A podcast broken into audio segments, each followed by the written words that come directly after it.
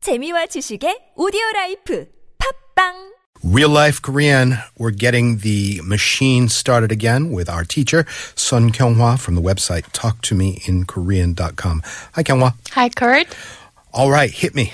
Um, today I'm going to talk about the Korean word 열심히. Yeah, this is one of those uh, words that you, I guess, you learned in your first six months of Korean. So I know this already, unless you're going to teach me some new dimension. This is like how you should study and work and succeed. Right. 열심히 is similar to hard, diligently, or enthusiastically in English. Break down the, the word into like syllables. 열 means uh, heat or fire, Hmm. and 심 means your mind. Shim, eh, eh, technically, doesn't it mean your heart? Oh, yes. I mean, because sometimes. in Asian, I, you you explain it to me. Yeah, 심 means mind or heart. Yeah, because quite often I've I've noticed in various Asian cultures, heart and mind are almost kind of interchangeable. That's right. All right, so shim with a fiery, and then he is just kind of a, an adjective or an adverb ending, right? That's right. So with a fiery heart, you should study, you should work. Yes. If you say 열심히 공부하다, it means to study hard, and if you say 열심히 일하다, it means to work hard. And Koreans tend to put a high value on doing everything very hard or very diligently. Even if the result is not so great, if you show people how hard you're working, they will appreciate your effort. If your heart was on fire, doesn't really matter what the result was. Although they do care about the results. Let's let's be honest. Yeah.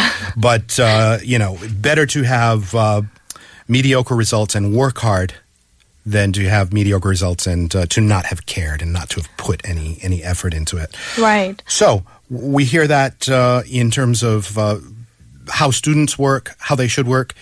I guess your teacher would tell you to study hard, right? Right. For example, if you're um, even if your grades are not so great, if you showed a diligent attitude, such as sitting at a desk for a long time or going to the library even on the weekend, rather than hanging out with your friends, your parents and your pe- teachers will be pleased and support you.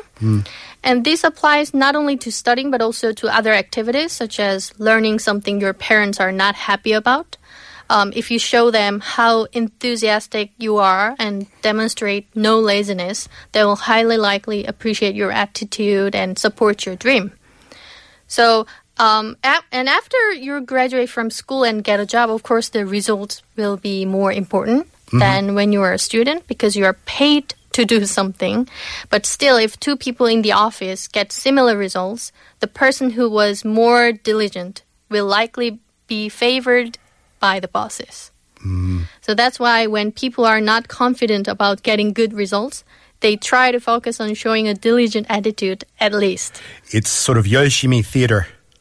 Right. Yoshimi displays. Right. Mm-hmm. Uh, you want to come across as Yoshimi, even though, uh, yeah, I mean, I guess uh, that is hard work in and of itself. So you may as well just be Yoshimi rather than seeming Yoshimi. Yoshimi is an uh, adverb, right? So, Right. Momo Yoshimi hada. That's right. To Correct. make it an adjective, you would you would make it like uh, Yoshimi hanan or Yoshimi verb. 열심히 일하는 열심히 사람, 일하는- 열심히 공부하는 사람. Like There you that. go. Yeah. So Koreans often say 열심히 하겠습니다 as a kind of a greeting. So it's a very common desirable greeting from a subordinate. 열심히 하겠습니다. This is a great thing to say if you're just being introduced at your new workplace at the first meeting. That's right. Stand up, do a bow, yoshimi agasmida, that Yes. Mm-hmm. kind of thing. Okay. However, some teachers or bosses will say it's not enough to do it hard. You need to do it well. Okay. In order to give you some pressure to produce good results.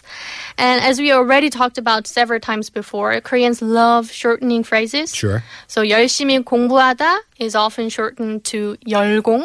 Yolkong. Could you say yolkong seng? No. No. Yeah, That's just Kurt yolkong. inventing words. I don't I, I don't don't think I should do that anymore.